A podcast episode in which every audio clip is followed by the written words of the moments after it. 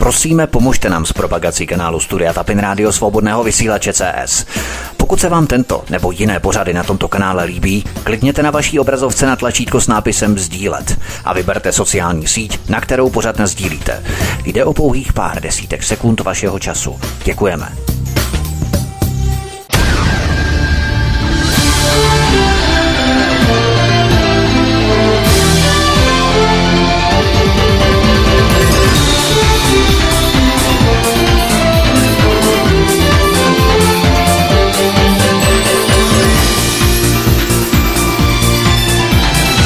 Příjemný, krásný, dobrý večer, dámy a pánové, milí posluchači od mikrofonu svobodného vysílače a nebo na kanále Odyssey vás zdraví vítek, vítejte při poslechu prvního dílu první epizody dvoudílné série, takové minisérie spíš, kdo vlastní počasí. Tento pořad je volným pokračováním mého dvoudílného cyklu Poručíme větru dešti, který jsem vysílal před téměř dvěma lety. Protože jsem do té doby zpracovával řadu jiných rozmanitých témat, jak jste si jistě možná všimli během tohoto celého roku, nemohl jsem se na programy a projekty geoinženýrství zaměřit hlouběji. Musel jsem tyto věci překládat a zpracovávat postupně tak, jak mě vyspíval čas mimo rámec standardních pořadů. Myslím, že jsem dosáhl takové podoby a formy, kterou jsem sestavil do těchto dvou dílů. Některé fragmenty jsem také zakomponoval do nedávného pořadu Americký experiment se zlatou rýží v Číně, zejména v poslední kapitole. V těchto dvou dílech budu nejen překládat fakta, ale i šokovat ty z vás, kteří jste se s podobnými informacemi ještě nesetkali. Proto se pojďme společně vypravit do velkolepého a zároveň děsivého světa vojenského geoinženýrství. Právě geoinženýrství totiž poskytuje klíč vládám a korporacím pro takzvané globální oteplování. Nikoli pro samotný fenomén jako takový, ale pro vyvolání pocitu viny v nás, že za globální oteplování může lidstvo samotné. Že jíme maso, že jezdíme auty, že příliš topíme. Povězme si tedy něco o tom, jak podvody v oblasti klimatu využívají vojenské a korporátní zájmy k privatizaci globálních společenství za souhlasu skorumpované OSN. Účelem tohoto pořadu je pochopit základ podvodu s oteplováním klimatu, tedy změnou klimatu a návrh geoinženýrství a to navzdory ničivé hrozbě, kterou představuje pro naše životní prostředí a veřejné zdraví. Při hledání souvislostí identifikujeme schodné vojenské a korporátní zájmy globální nadvlády s cílem ovládnout globální zdroje a globální společenství, kterým brání národní suverenita. Národní suverenita je totiž poslední překážkou globalistů. Ti dlouho přemýšleli, jak se s tímto zastaralým fenoménem vypořádat a přišli na geniální myšlenku. Vytvořili globální hrozbu pro národní bezpečnost. Tou globální hrozbou pro národní bezpečnost, suverenitu, je oteplování klimatu, vyžadující globální technologické řešení, tedy geoinženýrství. To ovšem zase vyžaduje zřeknutí se národních suverenit. Proto vytvořili nesčetné množství globalistických, environmentálních, nevládních organizací a hnutí, soukromých a veřejných institucí a vybrali si osoby odpovědné za vydávání globálních environmentálních politik z OSN, které vyhovují jejich cílům. Počasí je bez pochyby nástrojem pro vojenské cíle expanze a nadvlády, ale stejně tak je ze stejných důvodů nástrojem globální korporátní moci – Otázka, kdo komu slouží, je zde zbytečná. Jsou to dva propojené korporátní světy, sledující stejný cíl, dvě strany téže mince. Jeden bez druhého by neexistovalo. Ozbrojené síly jsou tu teoreticky proto, aby hájili konečné korporátní zájmy národů, takže je najdeme ve stejnou dobu na stejných místech.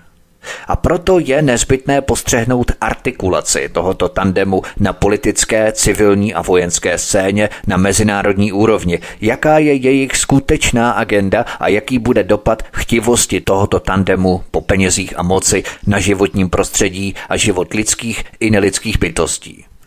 Cesta k hledání výše zmíněné artikulace začíná v temném labirintu s doslova tisíci vzájemně propojenými veřejnými i soukromými subjekty, globalistickými think tanky, sítěmi, samity, agendami, konvencemi, programy, projekty, fóry, konferencemi, dohodami, protokoly a tak dále, které ten individualizační úkol téměř znemožňují. Člověk by si mohl myslet, že tento zmatek byl vytvořený výslovně proto, aby bránil jakémukoliv pochopení probíhajícího šílenství. Jak ale víme, všechny cesty vedou do Říma, proto už víme, že musíme sledovat společnou nit modifikaci počasí. Pojďme na další kapitolu Římský klub, základní kámen ekošílenství. Počasí je totiž klíčovým nástrojem k ovládnutí světových zdrojů a dosažení starého globalistického snu o světové vládě. V zásadě ji zajišťuje OSN, jedna světová vláda s jedním ekonomickým a měnovým systémem, jedním náboženstvím a jednou vojenskou silou myšleno na to – Mezi tisíci globalistickými think tanky si zvláštní zmínku zaslouží Římský klub, který v roce 1968 založili David Rockefeller a známý italský průmyslník Aurelio Pecci. Aurelio Pecci se totiž stal poradcem v oblasti životního prostředí a zahraniční politiky prvního řádu v OSN od samého počátku její existence. Římský klub, který se zrodil s konkrétním cílem prosazovat světovou vládu. Symbolizuje jako žádný jiný výše zmíněnou artikulaci politickou, občanskou a vojenskou v rámci NATO, OSN a dalších významných aktérů. Aurelio Peči, značně ovlivněný prorockou vizí svého přítele Zbigněva Břežinského o technokratické diktatuře ve světě bez národních suverenit v čele s Amerikou, ve své knize The Chase Ahead, vydané v roce 1969, Ostatně potvrzuje, že máli být zabráněno chaosu, musí světovou politiku řídit Severoatlantická aliance. Jak odvážné prohlášení. Byl římský klub vytvořený na to, aby sloužil vojenským cílům plnospektrální nadvlády z odrazového můstku OSN pod rouškou programu civilní obrany. To všechno s využitím klíčových globálních environmentálních a zahraničně politických otázek, jako je podvod s globálním oteplováním a technologická odpověď geoinženýrství na záchranu světa. Mezi zakladateli římského klubu najdeme představitele NATO, zástupce Rady národní bezpečnosti Spojených států a výboru pro zahraniční vztahy Council on Foreign Relations. Aurelio Pecci byl předsedou ekonomického výboru Atlantického institutu, hlavního think tanku NATO. Alexander King, spoluzakladatel, generální ředitel pro vědecké záležitosti Organizace pro hospodářskou spolupráci a rozvoj OECD. Harlem Cleveland z Aspen Institutu, velvyslanec při NATO. Senátor Claiborne Pell, bývalý velvyslanec při NATO. S. George Maggie, bývalý velvyslanec při NATO. Joseph Slade, ředitel Aspen Institutu, člen americké vlády a delegace při NATO. William Walk, ředitel Potomac Associates, think tanku NATO a ředitel Atlantic Council Atlantické rady. Donald Blash, spolupracovník Potomac Associates a spolupracovník Rady národní bezpečnosti Henryho Kissingera. Walter J. Levy, ředitel Atlantic Council, tedy Atlantické rady, člen Bilderberg Society a výboru pro zahraniční vztahy. Mimochodem teoretický zastánce doktríny rozšíření NATO do třetího světa. Sol Linovic, magnát Xeroxu s rozsáhlou historií angažovanosti v NATO – už tento fenomenální výčet osob římského klubu, zakladatelů římského klubu, nám jasně napoví, jak je geoinženýrství ve skutečnosti spojené s militarizací počasí pro vojenské účely. Jak vždycky ve svých pořadech říkám, pojďme po konkrétních lidech. Za vším stojí skuteční lidé se jmény, lidé s masa a kostí. Musíme vždycky všechno konkretizovat až na dřeň, až na kost – protože jedině tak se vyhneme obvinění nebo podezření z různých konspirací. Myšlenka maskování vojenských prostředků prostřednictvím programů civilní obrany, které zahrnují rozsáhlou psychologickou manipulaci obyvatelstva, není pro NATO nová. Takovou strategii vypracoval v polovině 60. let Tevistokův institut, Stanfordský výzkumný institut, Institut pro sociální vztahy a další centra aplikované sociální psychiatrie, která jsou ve správní radě Římského klubu. Je tedy jasné, že jedním z těchto globalistických subjektů je prostulý římský klub, který vynikal svými výsledky prostřednictvím mnoha svých členů, zejména zesnulého Morise Stronga a Alagora. Speciálně Morisu Strongovi se budu věnovat ve zvláštní kapitole vyhrazené přímo jemu. Od svého vzniku až do roku 2017 vydal maltusiánský globalistický římský klub 43 zpráv, od první z nich s názvem Hranice růstu, vydanou v roce 1972, kde varovali před nebezpečím přelidnění, až po jednu z posledních manipulace a zničení planety se na jejich zaměření nic nezměnilo. Lidstvo si za svou existenci podle římského klubu může samo. Ve zprávě Alexandra Kinga, první globální revoluce, která byla zveřejněná v roce 1991, Římský klub ukazuje své nízké morální standardy a ospravedlňuje cíle za každou cenu. V této zprávě můžeme číst věty jako například při hledání nového nepřítele, který by nás sjednotil, jsme přišli na myšlenku, že znečištění, hrozba globálního oteplování, nedostatek vody, hladomor a podobně by tomu odpovídali. Uvádí se ve zprávě římského klubu, která pokračuje – Všechna tato nebezpečí jsou způsobená lidskými zásahy a proto skutečným nepřítelem je tedy lidstvo samo. Konec citace. V pojetí římského klubu tedy nezáleží na tom, zda je tento společný nepřítel skutečným nebo pro tento účel vymyšleným. Stojí za povšimnutí, že římský klub hájil vědecký koncenzus o globálním ochlazování už v 70. letech 20. století. Summit země v Riu byl prvním z mnoha kroků, který měl 13. června 2019 podpisem memoranda o porozumění mezi více zainteresovanými stranami provést totální korporátní převzetí OSN. Jisté však je, že klima, zásadní součást našeho globálního společenství, bylo nástrojem k dosažení staré globalistické agendy jedné světové vlády pro kontrolu a privatizaci všech zdrojů země.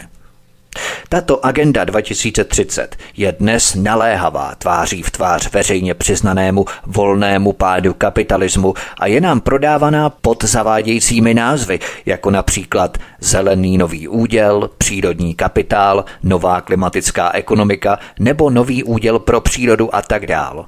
Což jsou všechno eufemizmy pro záchranu kapitalistického systému. O tom ještě budu hovořit podrobněji. V kapitalismu se neustále musí generovat zisk, točit peníze, jinak kapitalismus, tento kasínový systém burzovních spekulací, sám imploduje. Za těmito nablízkanými názvy se skrývá důkladně naplánovaná čtvrtá průmyslová revoluce, kterou řídí Světové ekonomické fórum a OSN a jejíž náklady přesahují 100 bilionů dolarů. Tedy opravdu v češtině to znamená miliard miliard dolarů ročně. Její uskutečnění bude znamenat globální záchranu, kterou zaplatíme my, daně a penzijní fondy, zábor půdy a speněžení přírody na globální úrovni korporacemi působícími v rámci skorumpované OSN.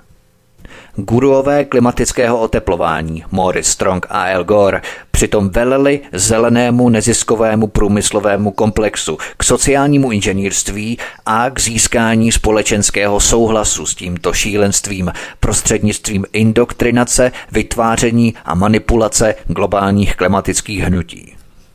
Geoinženýrství, vojenská zbraň pro plnospektrální nadvládu, je klíčovým nástrojem globalistické agendy prosazované OSN, která bude držet pohromadě tento gigantický domeček z karet, postavený na podvodu s oteplováním klimatu, který připravil scénu pro důkaz globálního oteplování a klimatického chaosu v režii NATO pod hrouškou programu civilní obrany přesně podle plánu. Svoje místo tu nachází slavný citát Jamese Warburga, bankovního agenta Rothschildu a poradce amerického prezidenta Franklina Roosevelta z roku 1950. Budeme mít světovou vládu, ať se vám to líbí nebo ne, dobytím nebo souhlasem. Konec citace. Tento výrok jsem poprvé ocitoval v pořadu Humanita na rozcestí. Právě tady jsem citoval více podobných výroků, které pozoruhodně skládají dohromady to, o čem hovořím dnes. Pojďme na další kapitolu. Morris Strong z římského klubu. Kdo byl vlastně Morris Strong?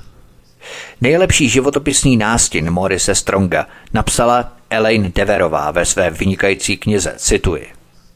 Morris Strong, absolvent školy, se z nuzné existence během krize v kanadské prérii vypracoval na jednoho z vůdců snah o globalizovaný ekofašismus. Konec citace. Abychom pochopili Morise Stronga jako jednoho z klíčových tvůrců mezinárodní environmentální politiky zabývající se změnou klimatu, je podle mě nutné výjmenovat nejvýznamnější instituce, ve kterých měl moc a podívat se, jak pokračují ve sledování agendy naznačené před několika desetiletími a formují dnešní politiku a programy včetně geoinženýrství. Morris Strong, zaštítěný Edmundem Rothschildem plus Davidem Rockefellerem a pod intelektuálním vedením Gro Harlan Brundtveldové, bývalé norské premiérky, vešel ve známost úspěšnou organizací konference OSN o životním prostředí člověka ve Stockholmu v roce 1972, kde jako generální tajemník varoval před počínajícím globálním oteplováním, znečištěnými oceány, devastací lesů a časovou bombou pro populaci. V roce 1972 Edmund Rothschild vytvořil výbor OSN pro životní prostředí a rozvoj a Morris Strong program OSN pro životní prostředí.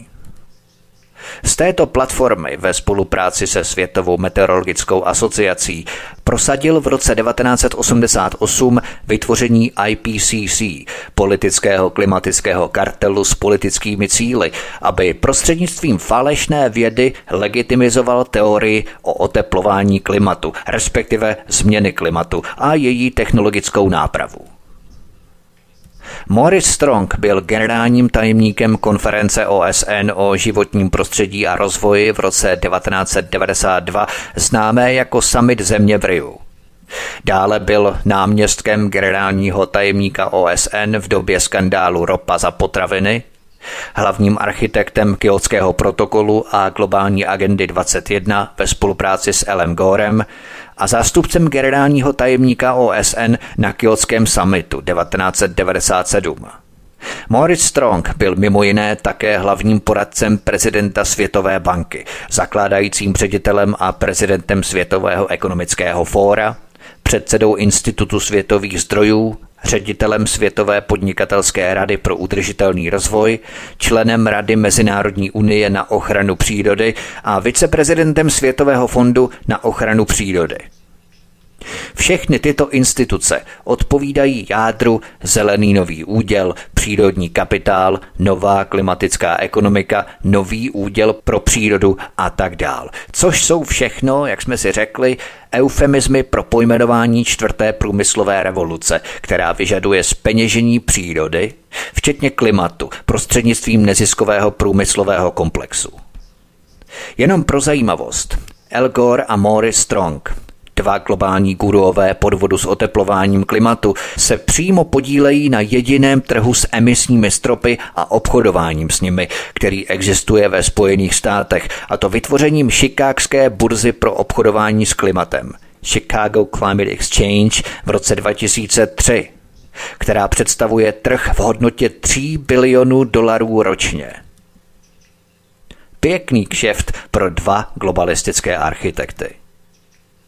Členy této šikákské burzy pro obchodování s klimatem jsou také Světový fond na ochranu přírody a Světový institut zdrojů. Toto jsou například dva přední členové římského klubu.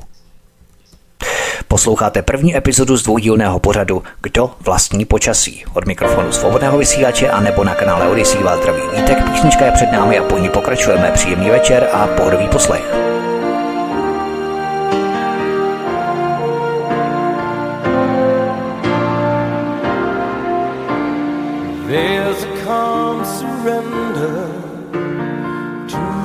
Rush of day, when the heat of a rolling wind can't be turned away,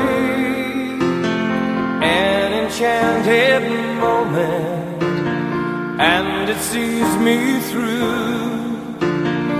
It's enough for this restless warrior just to be with you.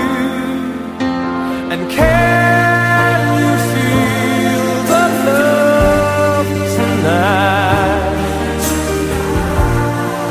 where we are.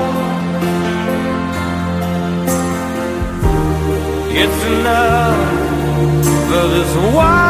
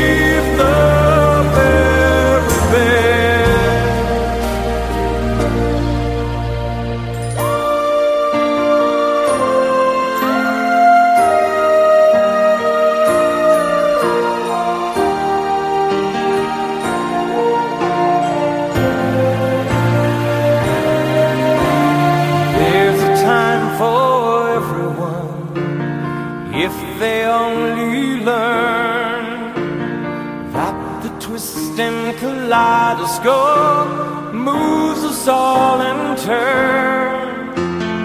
There's a rhyme and reason to the wild outdoors.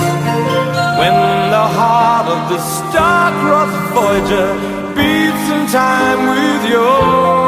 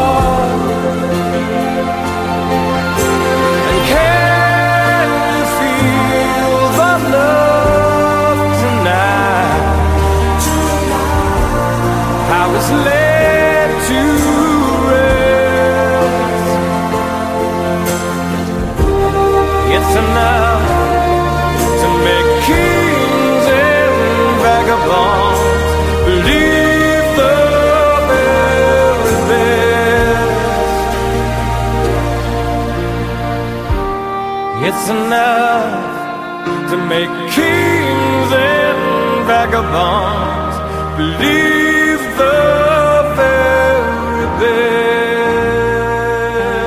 Od mikrofonu svobodného vysílače a nebo na kanále Odisí vás zdraví vítek, posloucháte první epizodu z dvoudílného pořadu Kdo vlastní počasí. Pojďme na další kapitolu. Vlastní americká armáda počasí. Modifikace počasí se stane součástí domácí i mezinárodní bezpečnosti a mohla by být prováděná jednostranně. Mohla by mít útočné i obrané využití a dokonce by mohla být použitá pro účely odstrašení. Schopnost vytvářet srážky, mlhu a bouře na zemi nebo modifikovat počasí ve vesmíru a výroba umělého počasí. To všechno je součástí integrovaného souboru vojenských technologií. Právě jsem ocitoval úryvek studie zadané americkým letectvem s názvem Počasí jako násobitel síly, ovládání počasí v roce 2025, vydané v srpnu 1996. Tyto techniky modifikace prostředí, EMMOD, jsou americké armádě k dispozici už více než půl století. Tato problematika byla dostatečně zdokumentovaná a měla by být součástí debaty o změně klimatu. V Glasgow se v roce 2021 konala konference OSN o klimatu, které se účastnili delegáti z přibližně 190 zemí. Stejně jako na předchozích konferencích je pozornost zaměřená téměř výhradně na emise skleníkových plynů.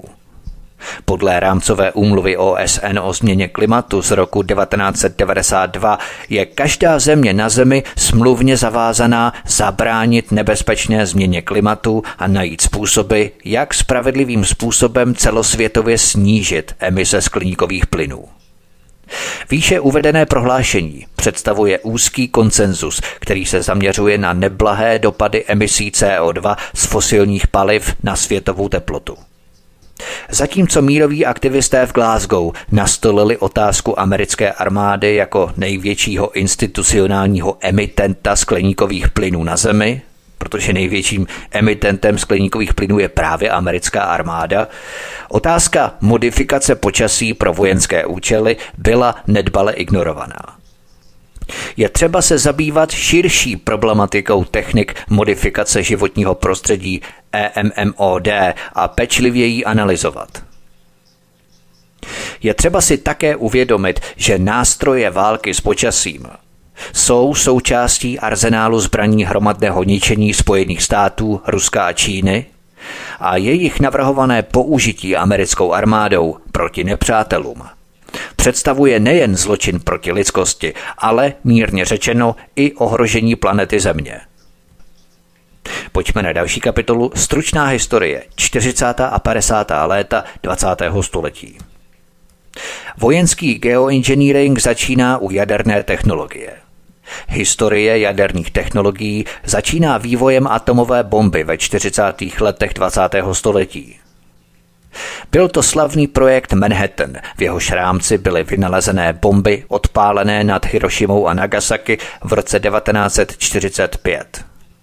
Ve skutečnosti se jednalo o vědecký experiment, ovšem pod trouškou války, aby nevyvolal příliš velké a výrazné protesty.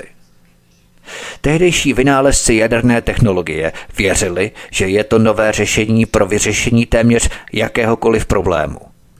Edward Teller, který vynalezl ještě výkonnější vodíkovou bombu, uvažoval o jejím využití v různých projektech.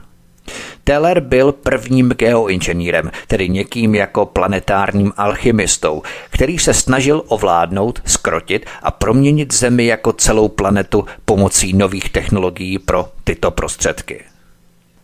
Dokonce jako první vyhlásil globální oteplování a rozprašoval atmosféru hliníkovými aerosoly. V letech 1958 až 62 Edward Teller spustil atomovou bombu, včetně vodíkové bomby, která měla explodovat v atmosféře. Chtěl zjistit, co se stane. Experiment probíhal typicky vědeckým způsobem. Pokus omyl. Spočíval v ničení částí přírody, v tomto případě částí atmosféry, aby se zjistilo, jak reaguje a bylo tak možné ji správněji ovládnout. V letech 1958 až 98 vybuchlo v atmosféře nad i podzemí, zejména v Nevadě a střední Asii a nad i pod vodní hladinou v Jižním Pacifiku a Jižního Atlantiku přibližně 2200 atomových bomb podle knihy Rozálie Bertelové. Oblasti tzv. Van Allenových pásů v atmosféře, které jsou součástí magnetického pole planety, byly těmito výbuchy vážně poškozené a zničené. Magnetosféra Země se od té doby neustále zmenšuje a Van Allenovy pásy se z těchto útoků dodnes nevzpamatovaly a je možné, že se jim to už nikdy nepodaří. To je důležité vědět, protože tyto Van Allenovy pásy regulují rovnováhu mezi hmotností a pohybem Země ve vztahu k měsíci a v rámci sluneční soustavy obecně. Skutečné závody o ovládnutí vesmíru začaly v roce 1945, kdy operace Paperclip přivedla do Spojených států tisíce nacistických inženýrů, techniků a vědců pod rouškou lsti, kterou historie zná jako studenou válku. Nacista SS Werner von Braun se stal hlavním vědeckým pracovníkem armádní agentury pro balistické rakety v Alabamě a poté laboratoře leteckého pohonu na letecké základně Wright-Patterson v Ohio. Von Braunův velicí důstojník v Německu, inženýr balistických raket Walter Donberger, Odešel pracovat pro Bell Helicopter a letecký inženýr Arthur Rudolf, který řídil podzemní továrnu na rakety V2 Mittelberg, přezdívanou Dantovo peklo, odešel pracovat pro Martin Marietta, kde vedl výzkum a vývoj rakety Pershing, než se stal ředitelem Marshallova střediska vesmírných letů NASA. Letecký inženýr Arthur Rudolf vedl projekt Saturn v letech 1967 až 73 a potom se v roce 1984 vzdal amerického občanství a vrátil se do své německé vlasti, kde věrně sloužil přesunu Třetí říše do Spojených států, bohatých na suroviny. Prostřednictvím vojensko-průmyslového komplexu se tak trojský kůň a morálního nacismu dostal do naivních spojených států bohatých na zdroje. V krátké době následoval zákon o národní bezpečnosti, vznik CIA a 44 let trvající studená válka – Rakety, satelity, počítače, mozkové inženýrství, MK Ultra a exotická pohoná plavidla uvrhla 20. a 21. století do zbraňového vesmírného věku. Geoinženýrství základní kámen vojensko-průmyslového komplexu 60. až 80. léta 20. století. Ocituji výrok, který v roce 2012 pronesl poradce pro letectví a obranu Matt Anderson, bývalý ředitel společnosti Booz Allen Hamilton, jednoho z největších vojenských dodavatelů Pentagonu. Málo kdo v civilním sektoru plně chápe, že geoinženýrství je především vojenská věda a nemá nic společného ani s ochlazováním planety, ani se snižováním emisí uhlíku. Ačkoliv se to zdá fantastické, počasí se stalo zbraní. Nejméně čtyři země, Spojené státy, Rusko, Čína a Izrael, disponují technologiemi a organizací, které pravidelně mění počasí a geologické jevy pro různé vojenské a černé operace, které jsou spojené s druhotnými cíly, včetně demografických, energetických a zemědělských zdrojů. Konec citace. Válečné operace dnes skutečně zahrnují technologickou schopnost vyvolávat, zesilovat nebo usměrňovat cyklonální jevy, zemětřesení, sucha a záplavy, včetně použití polymerizovaných a aerosolových virových látek a radioaktivních částic přenášených globálními povětrnostními systémy. Různá témata ve veřejné diskuzi, včetně globálního oteplování, byla bohužel podřízená mnohem větším vojenským a obchodním cílům, které nemají nic společného s širokými obavami veřejnosti o životní prostředí. Mezi tyto vojenské a obchodní cíle patří například postupné oteplování polárních oblastí za účelem usnadnění námořní plavby a těžby surovin. Čas dal za pravdu Metu Andersonovi o rok později. Čína vyslala svou první nákladní loď přes Arktidu v roce 2013 a v září 2018 otevřela arktickou cestu do Evropy. V červnu 2019 napsal deník Observer. Mike Pompeo, ministr zahraničí, chválí klimatické změny v Arktidě jako nové příležitosti pro obchod. Konec citace. V té době informoval také Wall Street Journal. V současné době uplatňují práva na námořní cesty Spojené státy, Rusko, Kanada, Dánsko a Rusko. Jacob Darwin Handlin zase ve své knize Arming Mother Nature, vydané v roce 2013, tvrdí, že vojenské plánování třetí světové války vytvořilo katastrofický environmentalismus. Cituji. Myšlenka, že lidská činnost může způsobit globální přírodní katastrofy, hledání způsobů, jak využít přírodní procesy k zabíjení milionů lidí. Konec citace. V této perspektivě Jacob Darwin Hamblin popisuje, jak vědci na to od roku 1962 nacházeli vyhlídky na ekologickou válku a změnu světového klimatu. Historické projevy zájmu o manipulaci s počasím z důvodu vojenské nadvlády jsou hojné už od roku 1954, kdy americký prezident Dwight Eisenhower prohlásil, že první země, která ovládne počasí, ovládne svět. V témže roce jeho poradní výbor pro kontrolu klimatu výslovně uznal vojenský potenciál modifikace počasí a ve své zprávě varoval, že by se mohla stát důležitější zbraní než atomová bomba. Prezident Lyndon Johnson, posedlý vítězstvím ve vesmírných závodech, to potvrdil, cituji – z vesmíru se nám podaří ovládat zemské počasí, vyvolat záplavy a sucha, obrátit směr mořských proudů a zvýšit hladinu moří, změnit rotaci golfského proudu a učinit mírné podnebí mrazivým. Konec citace. Na jeho příkaz byly v letech 1965 až 72 provedené operace Gromet 1 v indickém Biháru, Pope Eye ve Větnamu a Gromet 2 na Filipínách. Zajímavé je zejména vyjádření Gordona McDonalda, zástupce ředitele Ústavu geofyziky a planetární fyziky na Kalifornské univerzitě, člena vědeckého poradního výboru prezidenta Lynna Johnsona, cituji. Mezi budoucími prostředky, jak dosáhnout národních cílů silou, závisí jedna možnost na schopnosti člověka ovládat a manipulovat s prostředím své planety až bude této moci nad svým životním prostředím dosaženo, poskytne člověku novou sílu, schopnou způsobit velké a nevybíravé škody. Naše současné primitivní chápání záměrných změn životního prostředí stěžuje představu života, ve kterém se praktikuje geofyzikální válka – Takovým světem by mohl být svět, ve kterém by byly jaderné zbraně účinně zakázané a zbraněmi hromadného ničení by byly zbraně ekologické katastrofy. Případně si dovedu představit svět jaderné stability, vyplývající z parity těchto zbraní, která se stala nestabilním díky tomu, že jeden národ vyvinul vyspělou technologii schopnou měnit životní prostředí země. Nebo mohou být geofyzikální zbraně součástí výzbroje každého národa. Tyto zbraně jsou obzvláště vhodné pro tajné války. Konec citace.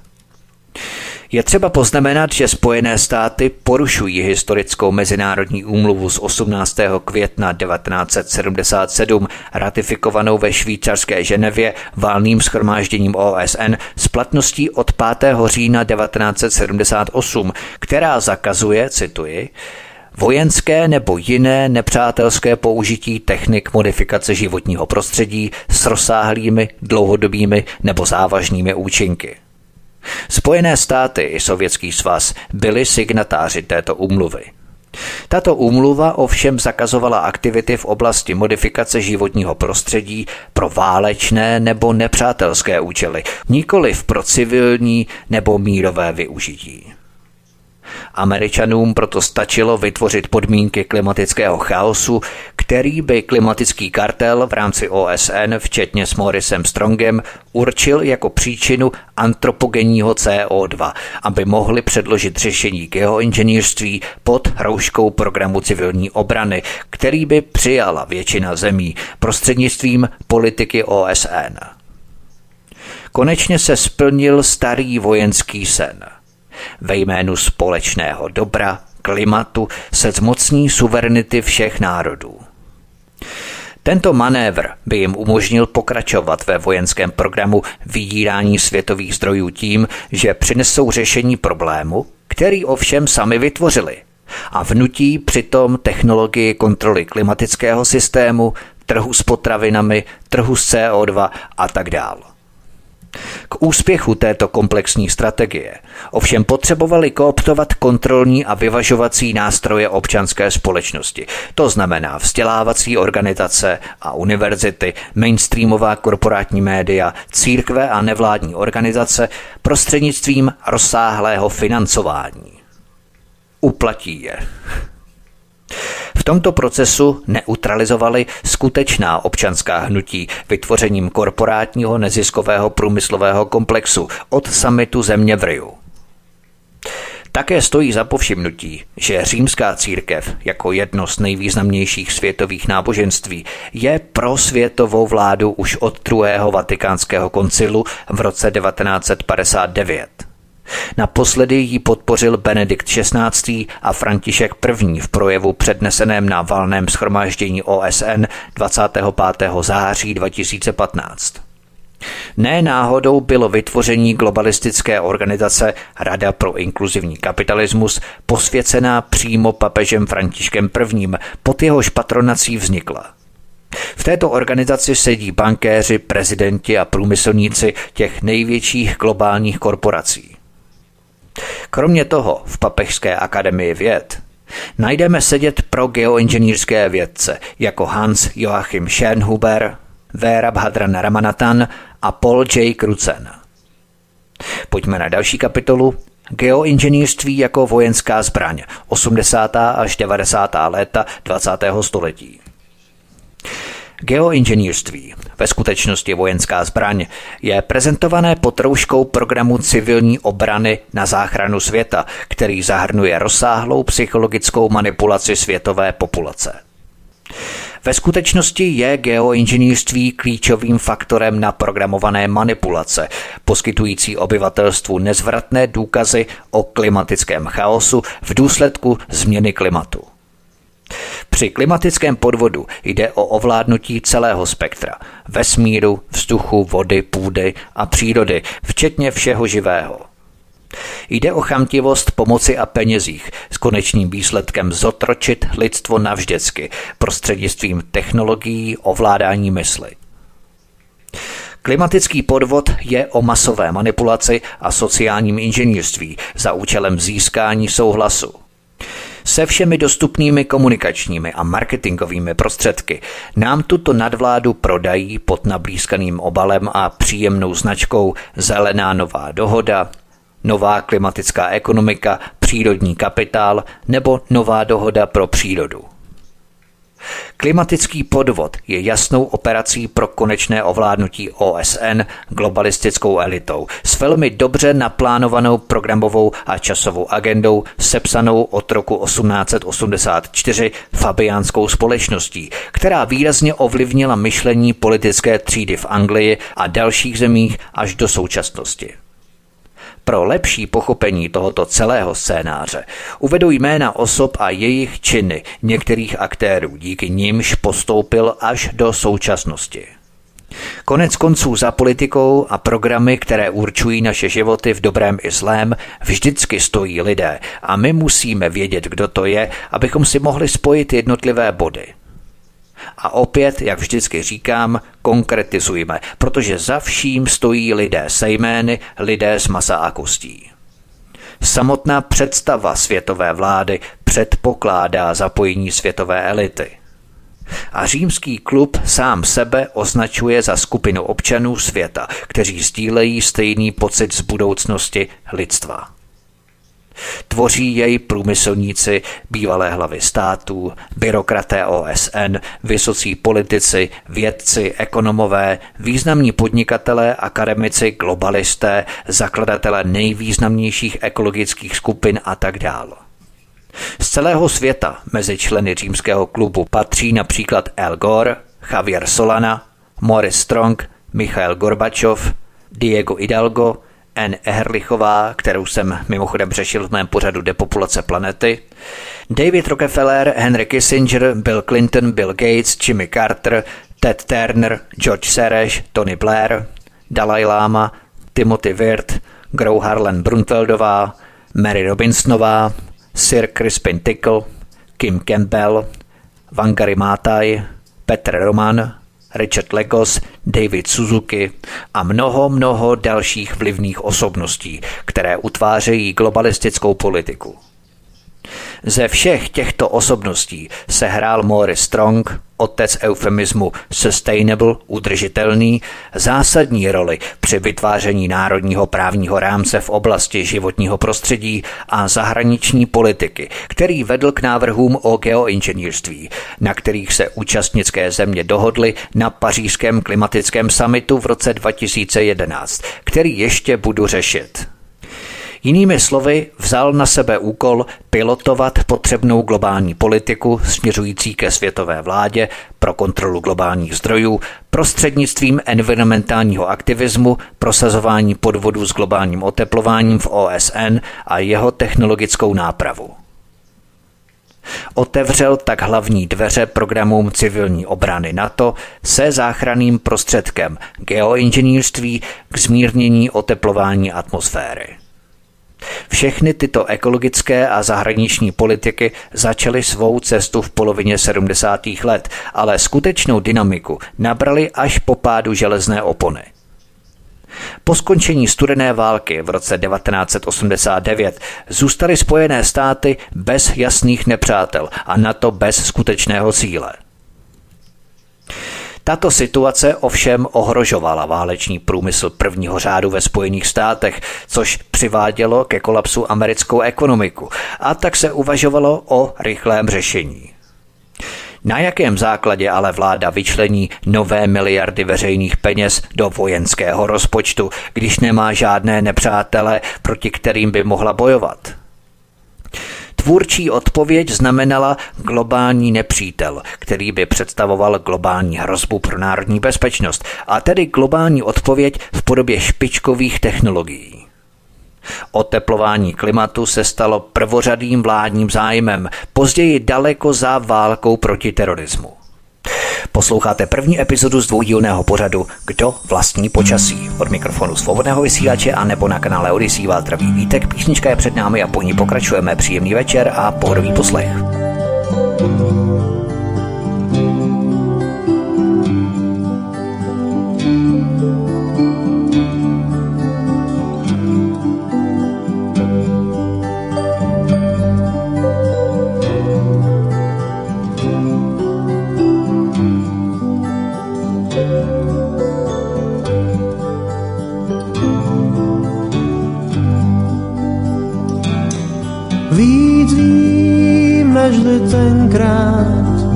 Doma jsem byl. Moc rád se vracím tam, kde jen jsem snil. Ty návraty domů ve vánoční čas jsou návratem do dětství, co skrylo se v nás. Víc než kdy předtím, co tá mi řek, když spolu se sejdem v jeho písních je lék. Ty návraty domů ve vánoční čas pod stejnými hvězdami sejdem se zas.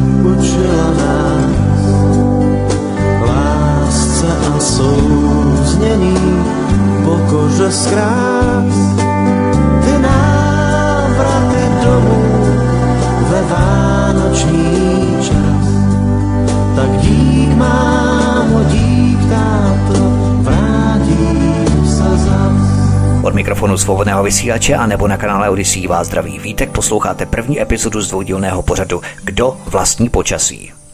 Pojďme na další kapitolu Technologie HARP oficiálně na CBC 90. léta 20. století. Americký matematik Joe von Neumann ve spojení s americkým ministerstvem obrany zahájil koncem 40. let 20.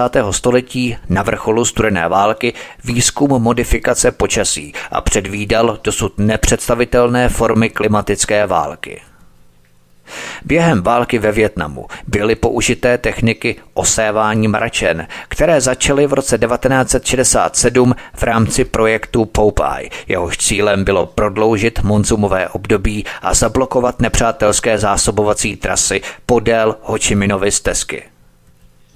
Nejnovější technologický vývoj, potom jaderném, se vrací k srbskému fyzikovi Nikolu Teslovi, který vynalezl elektromagnetické technologie – Po jeho smrti je sovětští vědci a armádní pracovníci aplikovali a dále rozvíjeli pro vojenské účely a později se k ním přidali i američtí vojenští vědci. Američané později tyto poznatky patentovali. Americká armáda vyvinula pokročilé schopnosti, které jí umožňují selektivně měnit průběh počasí. Tato technologie, která byla původně vyvinutá v 90. letech 20. století v rámci programu HARP, High Frequency Active Auroral Research Program, volně přeloženo jako vysokofrekvenční program výzkumu aktivních polárních září. HARP je v podstatě výsledkem militarizace Teslových vynálezů. K Nikolu Teslovi se ještě vrátím ve speciální kapitole přímo o něm. Tato metoda byla doplňkem strategické obrané iniciativy hvězdných válek. Z vojenského hlediska je HARP, který byl oficiálně zrušený v roce 2014, zbraní hromadného ničení, působící z vnější atmosféry a schopnou destabilizovat zemědělské a ekologické systémy po celém světě. Oficiálně byl program HARP na Aljašce zrušený. Technologie modifikace počasí zahalená rouškou tajemství ale přesto přetrvává. Dokumenty HARP potvrzují, že technologie byla plně funkční od poloviny 90. let 20. století. Je třeba zdůraznit, že ačkoliv americká armáda potvrzuje, že válka s počasím je plně funkční, neexistují žádné zdokumentované důkazy o jejím vojenském použití proti americkým nepřátelům. Toto téma je mezi environmentálními analytiky tabu. Nebylo provedené žádné hloubkové šetření, které by odhalilo operační rozměry války s počasím. Ironií je, že dopady technik EMMOD pro vojenské využití byly zdokumentované televizí CBC v polovině 90. let. Tato reportáž televize CBC připustila, že zařízení HARP na Aljašce pod záštitou amerického letectva je schopné vyvolat tajfuny, zemětřesení, záplavy a sucha. Ocituji část zprávy CBC z roku 1996 o technologii HARP. Mám ji tady staženou, kdyby chtěla záhadně někam zmizet, ale zatím je dokonce k dispozici i na YouTube. Cituji. Řízená energie, to je velmi důležité. Řízená energie je tak mocná technologie, že by mohla být použitá k ohřevu ionosféry, to je také důležité, k ohřevu ionosféry a proměnit počasí ve válečnou zbraň. Představte si, že byste použili povodeň ke zničení města nebo tornádo ke zdecimování blížící se armády v poušti.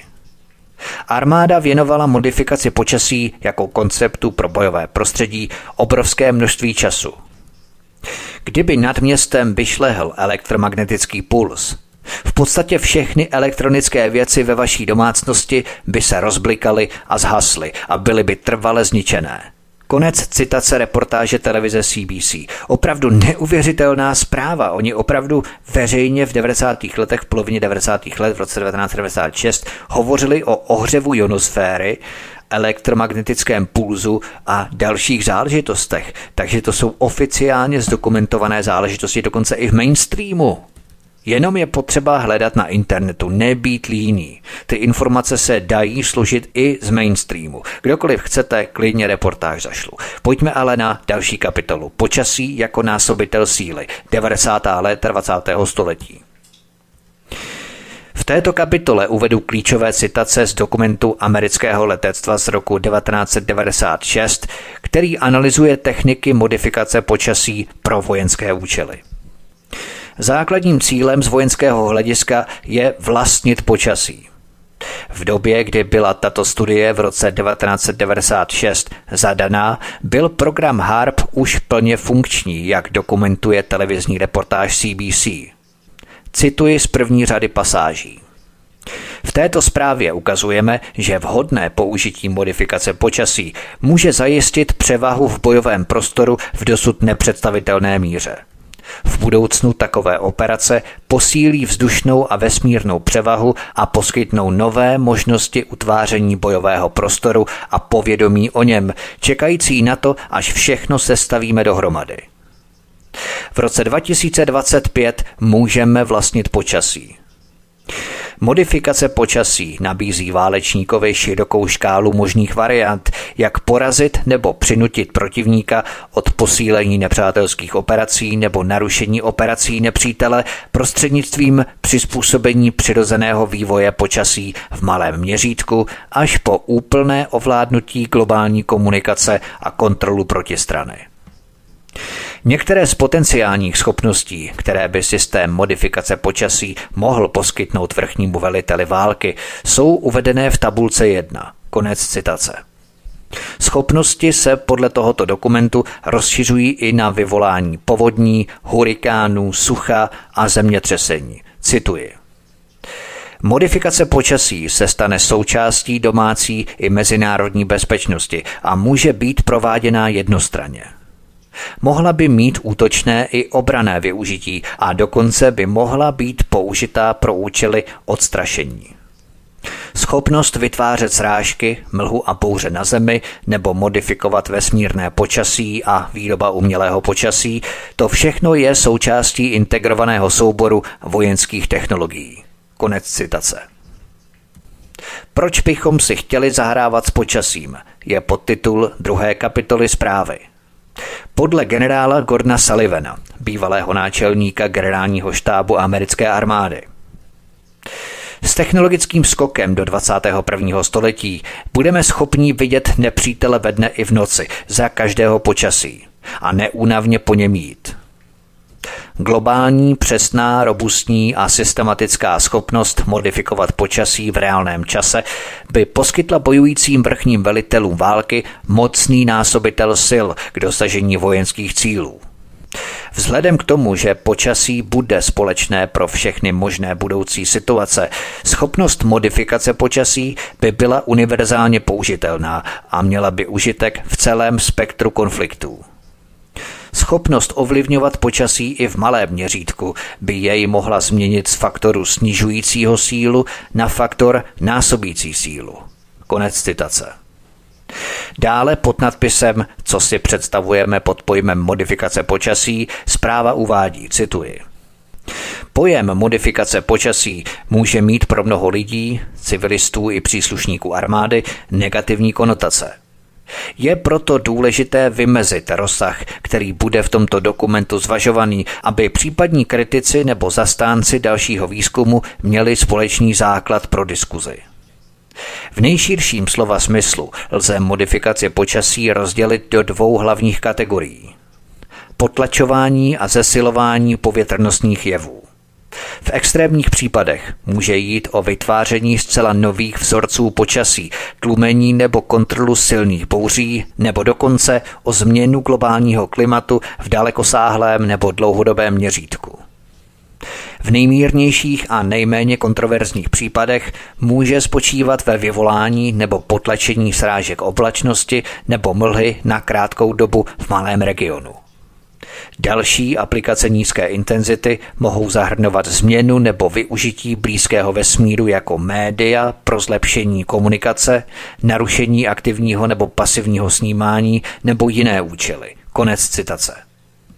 V kapitole Spouštění bouří se uvádí. Technologie pro modifikaci počasí by mohly zahrnovat techniky, které by zvýšily uvolňování latentního tepla v atmosféře, poskytly dodatečnou vodní páru pro rozvoj oblačních cel, tedy buněk, a zajistili dodatečné zahřívání povrchu a nižších vrstev atmosféry, aby se zvýšila nestabilita atmosféry. Pro úspěch jakéhokoliv pokusu o vyvolání bouřkové cely jsou rozhodující už existující atmosférické podmínky na místní a regionální úrovni. Atmosféra už musí být podmíněně nestabilní a velkoškálová dynamika musí podporovat vertikální vývoj oblačnosti. Úsilí o modifikaci počasí by se mělo zaměřit na zajištění dalších podmínek, které by učinily atmosféru dostatečně nestabilní pro vznik oblačnosti a nakonec i bouřkové cely, tedy buňky. Dráha bouřkových buněk, jakmile se vyvinou nebo zesílí, závisí nejen na mecoměřítkové dynamice bouřky, ale i na regionálních a synoptických globálních vzorcích atmosférického proudění v oblasti, které v současné době nejsou pod lidskou kontrolou. Konec citace v tomto případě textu na straně 19. Tento armádní dokument sleduje společnou nit táhnoucí se několik desetiletí. V této zprávě je jasně vyjádřený nejen cíl ovládnout klima z vojenských důvodů nadvlády, ale také technologie a časový plán k jeho dosažení. V této zprávě se také výslovně uvádí, že kontrola klimatu bude součástí zahraniční politiky Spojených států a bude světu vnucovaná prostřednictvím nástrojů, jako jsou bilaterální dohody a nebo iniciativy v rámci OSN a NATO. Pojďme na další kapitolu. Podílí se CIA na klimatickém inženýrství 21. století. Už v červenci 2013 přinesl server MSN News zprávu, že CIA se podílí na pomoci při financování projektu Americké národní akademie věd zaměřeného na geoinženýrství a manipulaci s klimatem. Zpráva nejen, že tyto technologie přiznala, ale potvrdila, že americké spravodajské služby se běžně podílejí na řešení problematiky manipulace s klimatem. Cituji.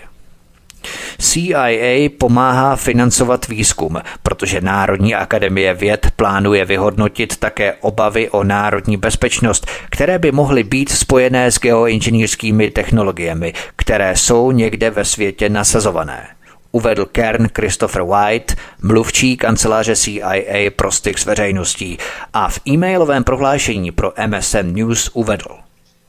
V případě témat, jako je změna klimatu, agentura, myšleno CIA, spolupracuje s vědci, aby lépe porozuměla tomuto jevu a jeho důsledkům pro národní bezpečnost. Konec citace.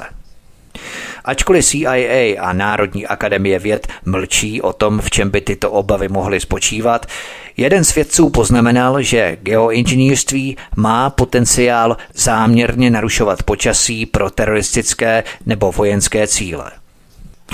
John Pike, ředitel washingtonské společnosti Global Security Org, která se specializuje na řešení nových bezpečnostních problémů, prohlásil, že obavy z možného dopadu geoinženýrství nejsou tak prvořadé jako potenciální bezpečnostní problémy, které by mohly nastat, pokud by Spojené státy tuto technologii nepoužívaly. Cituji.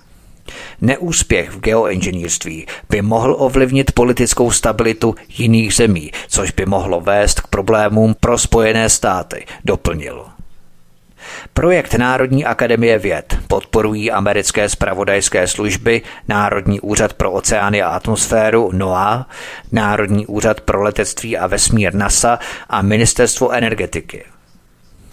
Podle zprávy z roku 2015 v deníku Independent, která cituje renomovaného amerického vědce Elena Roboka, cituje.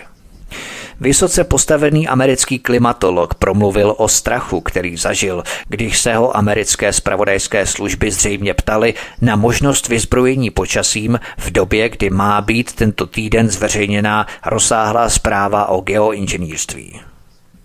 Profesor Ellen Robok uvedl, že mu před třemi lety volali dva muži, kteří tvrdili, že jsou ze CIA a ptali se ho, zda by odborníci byli schopni zjistit, zda nepřátelské síly nezačaly manipulovat s počasím ve Spojených státech. Ačkoliv měl podezření, že účelem tohoto telefonátu bylo zjistit, zda americké síly nemohou místo toho zasahovat do klimatu jiných zemí. Konec citace. Pojďme na další kapitolu. Geoinženýrské operace, planetární lockdown a vesmírný plot. Barack Obama, 44. americký prezident, před svým odchodem z úřadu vyškrtl ze zákona o národní obraně National Defense Authorization Act slovo omezený a veřejně tak obnovil program hvězdných válek starý několik desítek let. Republikánský kongresmen Trent Franks, který změny politiky ve sněmovně reprezentantů předložil a prosazoval, uvedl, že se inspiroval strategickou obranou iniciativou bývalého prezidenta Ronalda Reagana z 80. let, která měla pomocí laserů a dalších vesmírných zbraní učinit jaderné zbraně zastaralé. Tato iniciativa, známá jako Hvězdné války, stála americké daňové poplatníky 30 miliard dolarů, ale žádný systém nebyl nikdy nasazený. Poté s blížící se inaugurací 45. prezidenta Donalda Trumpa začala mainstreamová média normalizovat geoinženýrství hvězdných válek, které tajně podstupujeme už několik desetiletí ve jménu zmírnění klimatických změn – Psychopaté sloužící tomuto militarizovanému vesmírnému věku si od počátku uvědomovali, že jejich prvním cílem musí být plnospektrální nadvláda nad planetou Zemí, jejím vzdušným prostorem, oběžnou dráhou v blízkosti Země a vesmírným, respektive atmosférickým počasím. V 50. letech 20. století se propaganda studené války opírala o dvojí lež, o sovětskou hrozbu a hrozící dobu ledovou. Poté kooptovala ekologické hnutí a začala předvádět mezinárodní klimatické konference plné doktorů věd, kteří servírovali desatero skleníkových plynů a rozšiřování pouští a implantovali hrozivá řešení, jako je geoinženýrství. Stanford Environmental Law Journal definuje geoinženýrství jako záměrnou manipulaci s klimatickými systémy Země řízenou člověkem, ale zatímco geoinženýrství by udržovalo počasí jako elektromagnetický multiplikátor síly, zahrnovalo by také chemické a biologické válečné experimenty na obyvatelstvu, maskované zákonem o národní bezpečnosti. Pod hlavičkou geoinženýrství dosud proběhlo minimálně sedm zjištěných vojenských operací. Za prvé meteorologické inženýrství. Za druhé geofyzikální modifikace životního prostředí. Za třetí elektromagnetická manipulace. Za čtvrté vojenské zbraně s řízenou energií.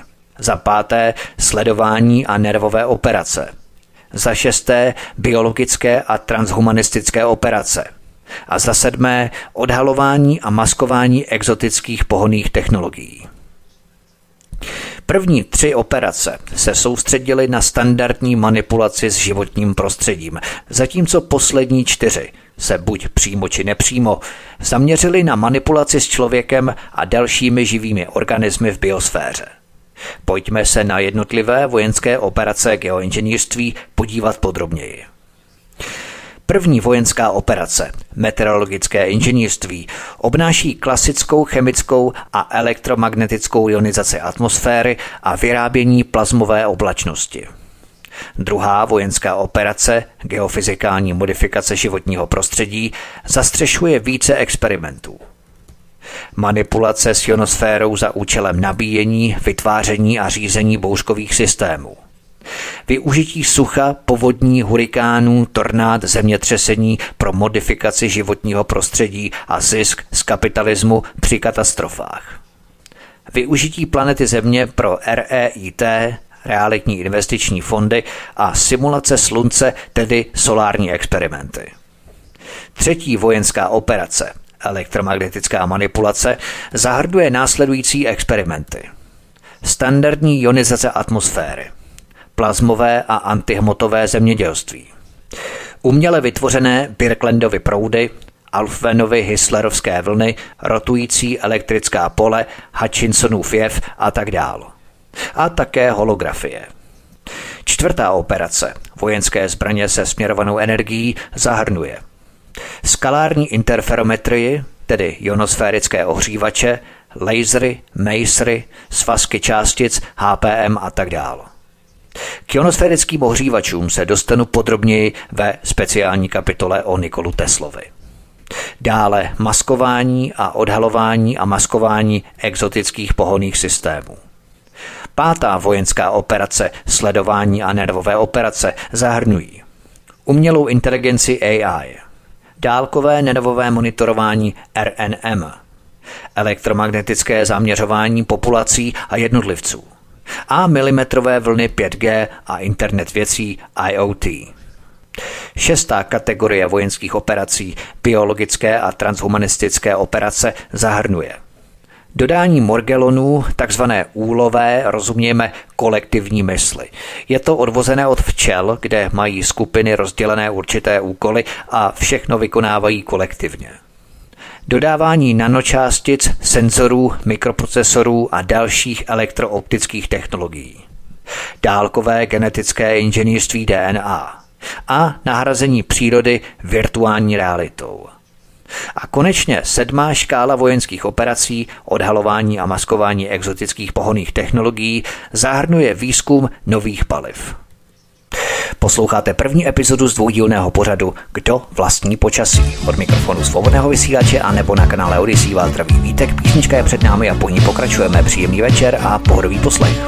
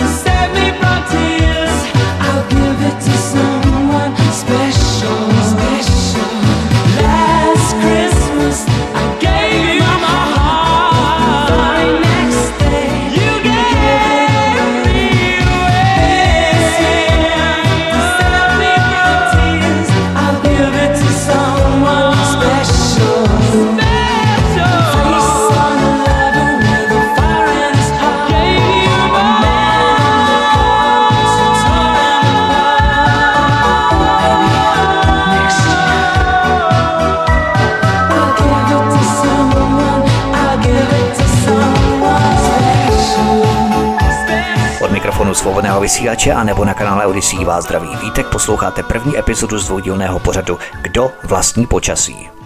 Pojďme na další kapitolu Budování řízení klimatu. Jak už víme, Americká vláda se už více než půl století podílí na řadě aspektů modifikace počasí, a to prostřednictvím aktivit amerického kongresu i výkonné moci. To jsem probídal v mém dvoudílném pořadu Poručíme větru dešti, proto je zbytečné to znovu opakovat, ale jenom telegraficky. Od roku 1947 byly v americkém kongresu předkládané návrhy zákonů o modifikaci počasí, které se týkaly podpory výzkumů, provozu politických studií, předpisů, odpovědnosti, vykazování činnosti, zřizování panelů a výborů a mezinárodních záležitostí. O mnohých z těchto navrhovaných opatření se konala slyšení a také se konalo slyšení o dohledu nad příslušnými probíhajícími programy. Dohody o nezveřejňování informací, zákulisní dohody, hrozby, úplatky, pokřivený výzkum, komise pro vzájemné hodnocení, zakomponovaná mezinárodní média – Člověk může jen žasnout nad tím, jakou fušku vyžaduje řízení mezinárodních konferencí, nakladatelství, spravodajství, univerzitních a základních školních osnov s cílem vybudovat rozsáhlý globální domeček z karet, který se točí kolem uhlíku. Uhlík je přitom stavebním kamenem života, který se teď stává rafinovanou odbočkou od záměrné přeměny naší atmosféry a počasí pomocí ionosférické manipulace. Uhlíkové daně a obchodování s emisemi ignorují skutečnost, že CO2 je na historicky nejnižší úrovni pro udržení života rostlin – Státy by měly CO2 zvyšovat místo toho, aby byly trestané za CO2, který mají. To se týká i geoinženýrských lesních požárů, k čemuž samozřejmě dojdu v příslušné kapitole. Třeba, že bylo odtajněných mnoho zpráv.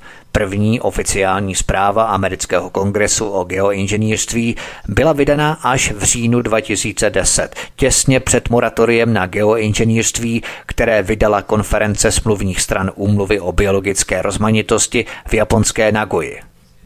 Moratoriem, které Spojené státy neměly v úmyslu ratifikovat.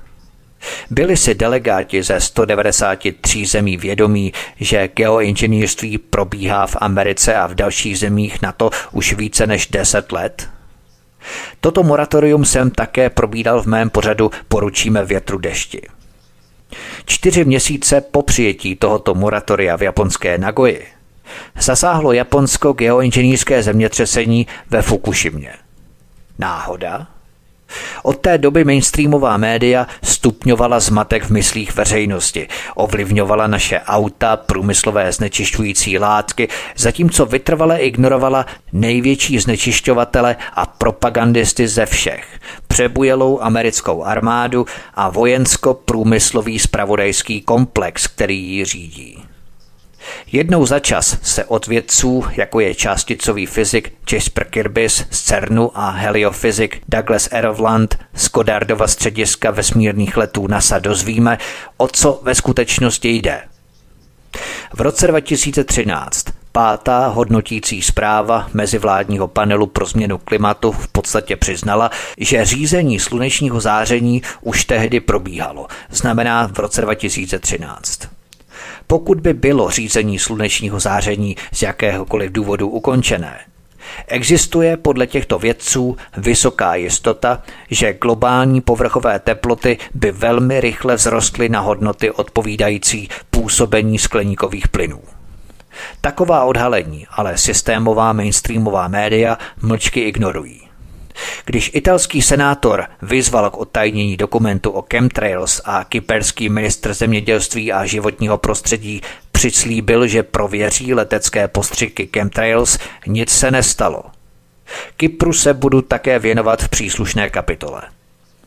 Tu a tam jsou agenti a agentury poblíž centra mafie klimatických změn, například Národního úřadu pro letectví a vesmír NASA, Národního úřadu pro oceány a atmosféru NOAA, Úřadu pro výzkum a vývoj EPA, ITCC a další přistižené přilži.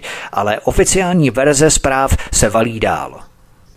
Například NASA prohlásila červenec 2012 za nejteplejší měsíc v historii a Národní středisko klimatických dat NOAA souhlasilo. Ovšem meteorolog Anthony Watts zkontroloval údaje NOAA a zjistil, že červenec 1936 byl ve skutečnosti potvrzený jako nejteplejší měsíc v historii.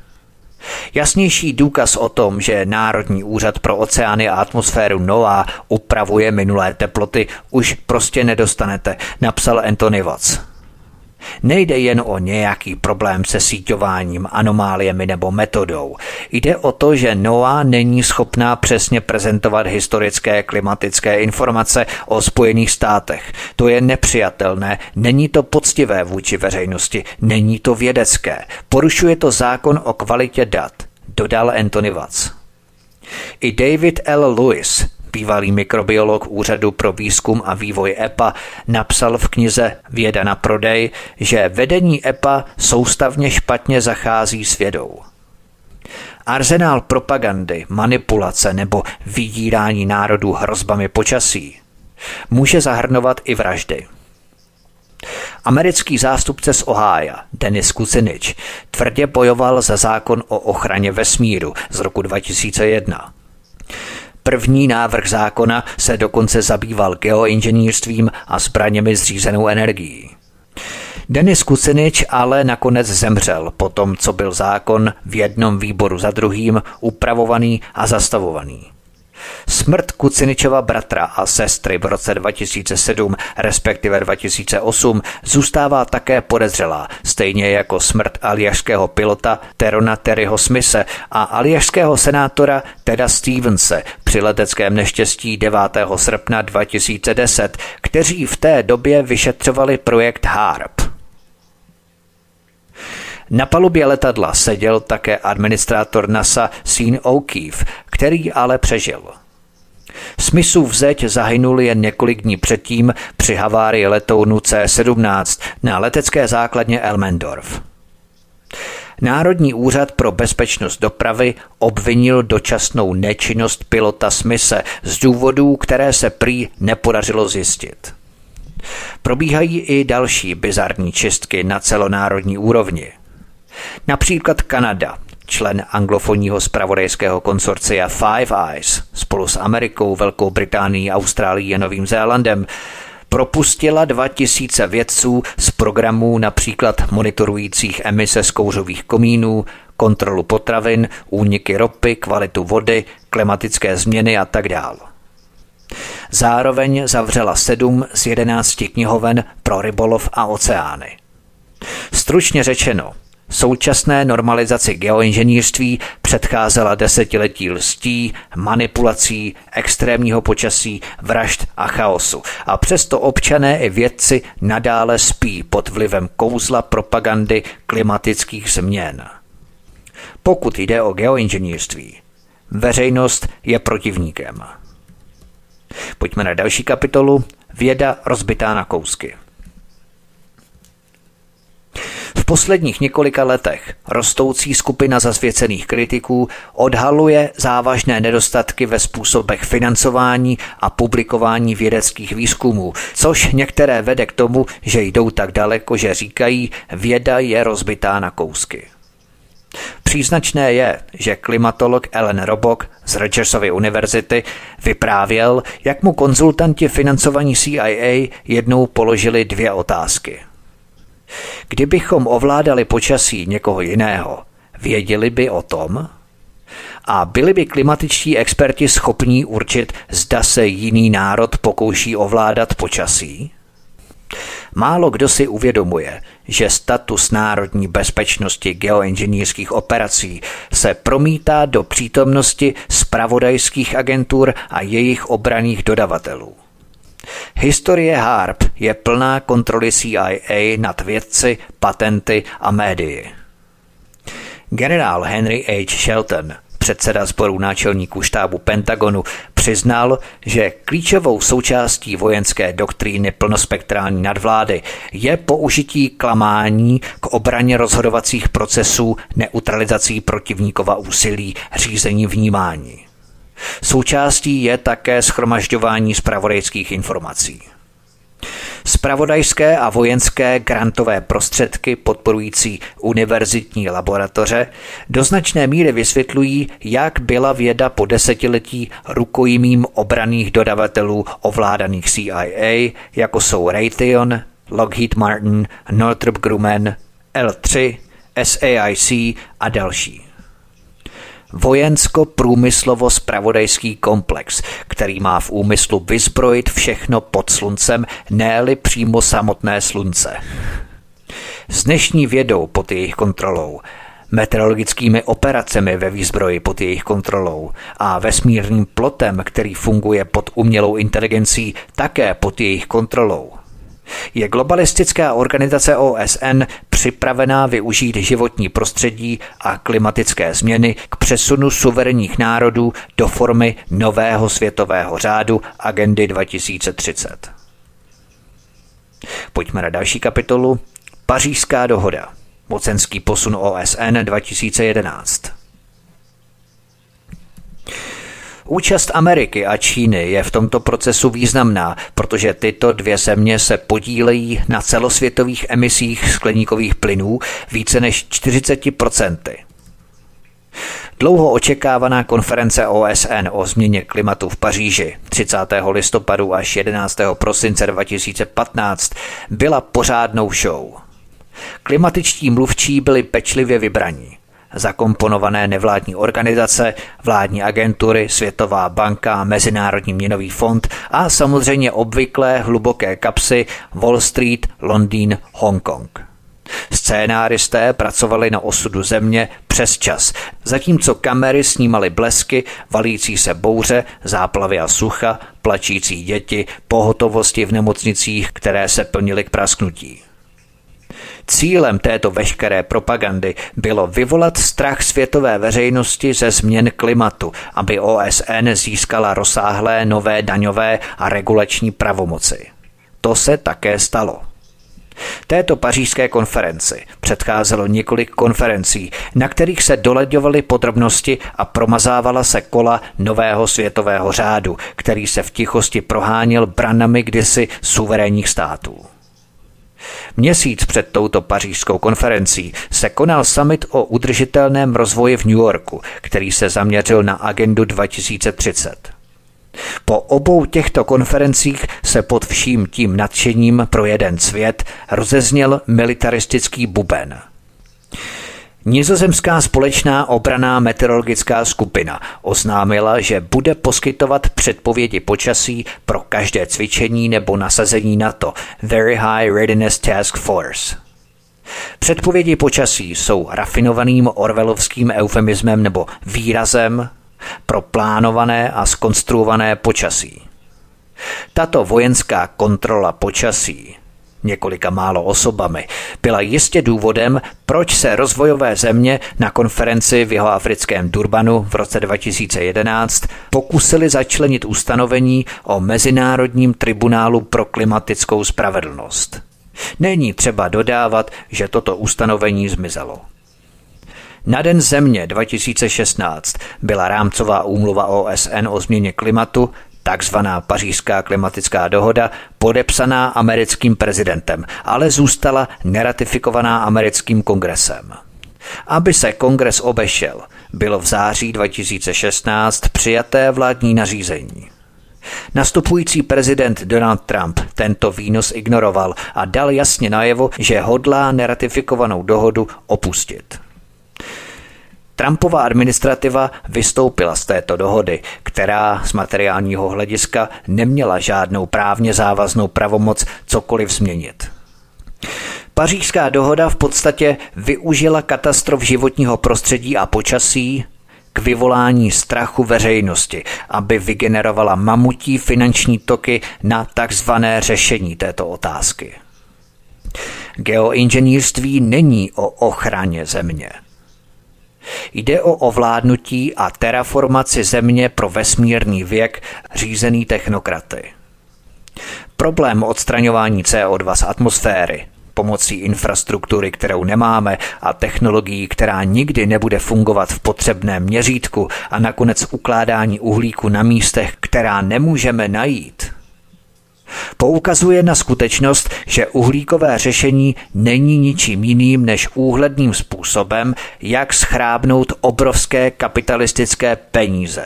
90 bilionů dolarů, tedy miliard miliard dolarů, v investicích do energetické infrastruktury. Na trh se zelenými dluhopisy v hodnotě jednoho bilionu dolarů. Na trh s obchodováním s uhlíkem v hodnotě několika bilionů dolarů nebo na průmysl financování klimatu v hodnotě 391 miliard dolarů. Peníze, které si nikdo ani nedokáže představit. Proto propagandistická média, která brnkají na strunu, že za globální oteplování může lidstvo, pobírají ve skutečnosti jenom drobné ve srovnání s penězi, které se v ekologické agendě reálně ve skutečnosti točí ekošílenství musíme vnímat jako agendu, která generuje bilionové zisky a pohání obří kola kapitalistické mašiny. Kdyby se mašina zastavila, kapitalismus se zhroutí, imploduje. Peníze jsou její krev, která proto musí proudit skrze tepny planetárního organismu. Stejně jako agenda migrace, která generuje a roztáčí miliardové zisky, stejně jako samonosná finanční agenda COVID, která generuje zisky pro všechny zainteresované strany. Stejně jako dotované solární elektrárny. Tohle všechno je potřeba k tomu, aby se mašina kapitalismu, která potřebuje generovat a protáčet peníze, nezastavila. Lidé už nekupují tolik šmejdských výrobků, které se za pár měsíců rozbíjí. Je třeba to dohánět těmito agendami, aby se finanční kola kasínového systému, burzovních spekulací, kapitalismu točila dál a dál. Zelený klimatický fond OSN, který od roku 2020 podporuje zmírňování emisí uhlíků v rozvojových zemích, Ročně vybírá zhruba 100 miliard dolarů, ale kolik z těchto peněz se vůbec dostane do rozvojových zemí? Tento fond dvakrát změnil název podle okolností, protože klima se stává skutečným tématem globalistické agendy. Jeho původní název zněl Světová banka ochrany přírody a byl vytvořený v rámci čtvrté světové konference o divočině v roce 1987 Edmundem Rothschildem. Tomu se budu věnovat za chvilku. Tento filantrokapitalismus prostě nefunguje tím, že by dodržoval své smlouvy nebo své sliby.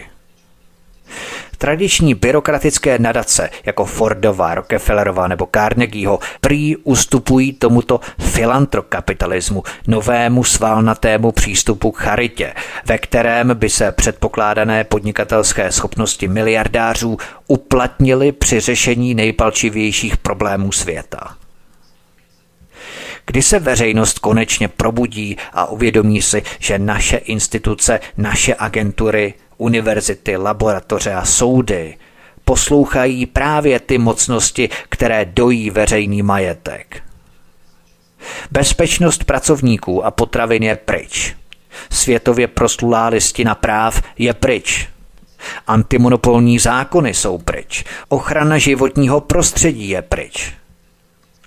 Technokratický korporátní feudalismus v převleku miliardářských mozkových ústavů tvrdě prosazuje vyzbrojený vesmírný věk, ve kterém neurověda a transhumanismus zaručí elektromagnetickou svolnost mas. To je všechno k dnešnímu prvnímu dílu, milí přátelé, vážení posluchači, co uslyšíte ve druhém závěrečném díle. To bude trochu praktičtější. Podívám se na Světovou banku ochrany přírody, neplést si prosím se Světovou bankou, i když jsou tyto dvě banky příbuzné, ale tato Světová banka ochrany přírody byla spolu vytvořena Edmundem Rothschildem už v roce 1987 k tomu, aby brala do zástavy obrovské hektary půdy rozvojových zemí, které nemají na splácení půjček. Nemáte peníze na splácení půjček, vezmeme si vaší půdu. To už globalisté začali houževnatě vytvářet od roku 1987. Na to se podívám blíž. Podívám se také na takzvaný vesmírný plot, který zahrnuje sledovací prvky z vesmíru i na Zemi propojených do jednoho digitálního plotu. Podívám se také na frontální útok na život, respektive stínění slunečního záření aerosoly.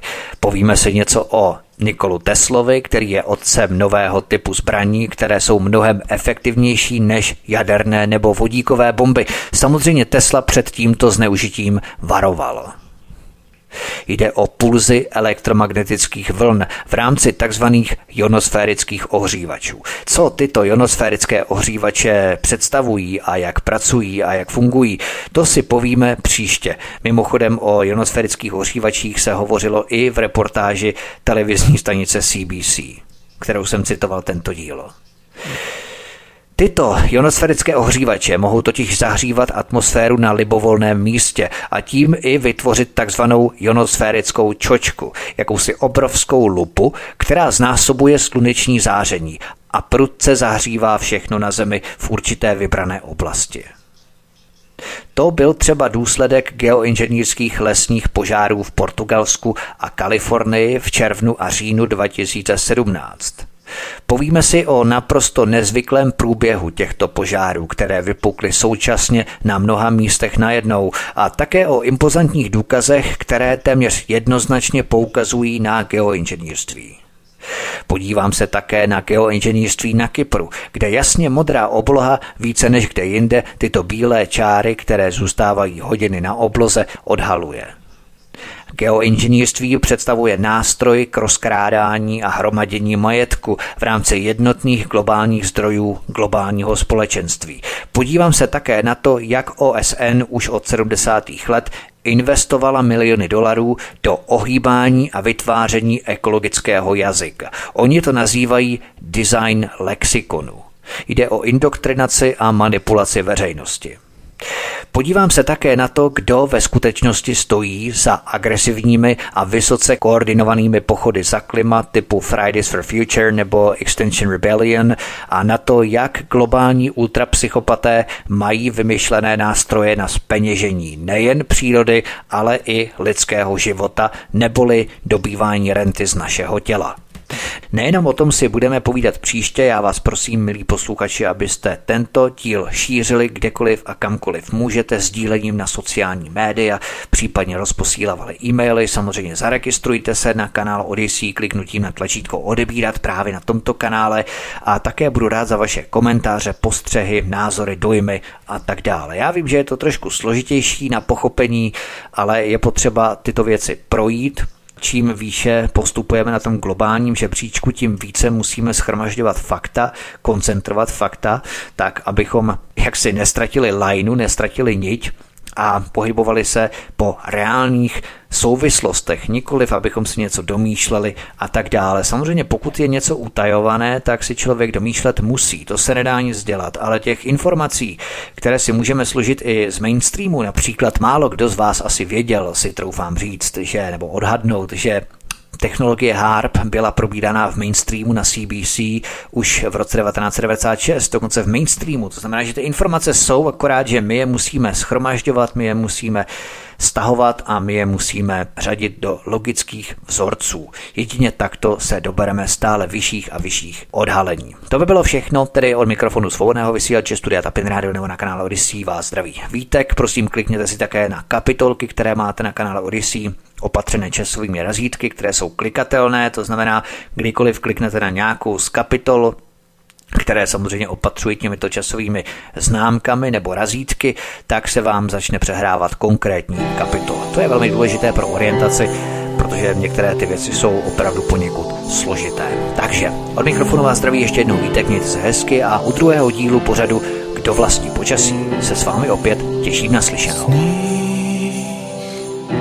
Jen svíčky září, rozjímám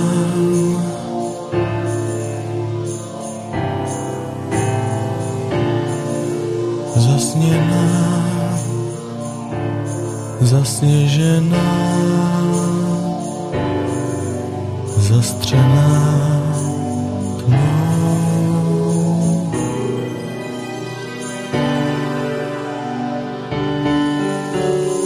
Já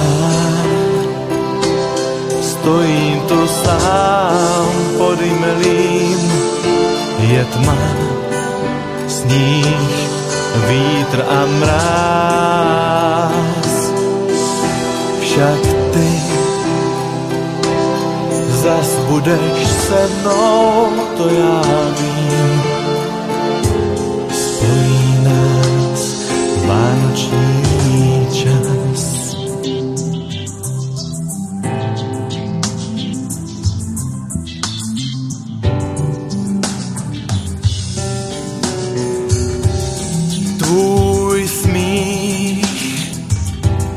Úsměv na tváři, když se mnou si zas.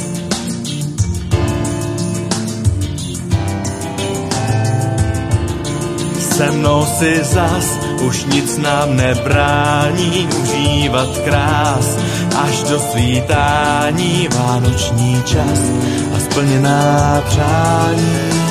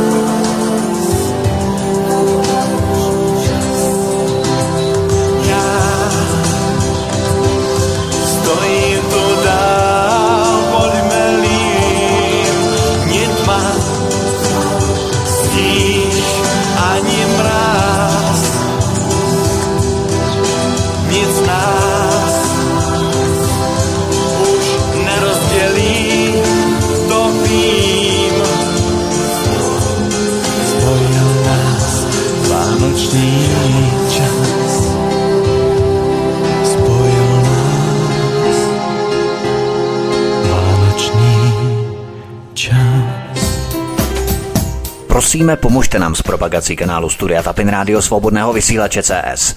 Pokud se vám tento nebo jiné pořady na tomto kanále líbí, klikněte na vaší obrazovce na tlačítko s nápisem Sdílet a vyberte sociální síť, na kterou pořád sdílíte. Jde o pouhých pár desítek sekund vašeho času. Děkujeme.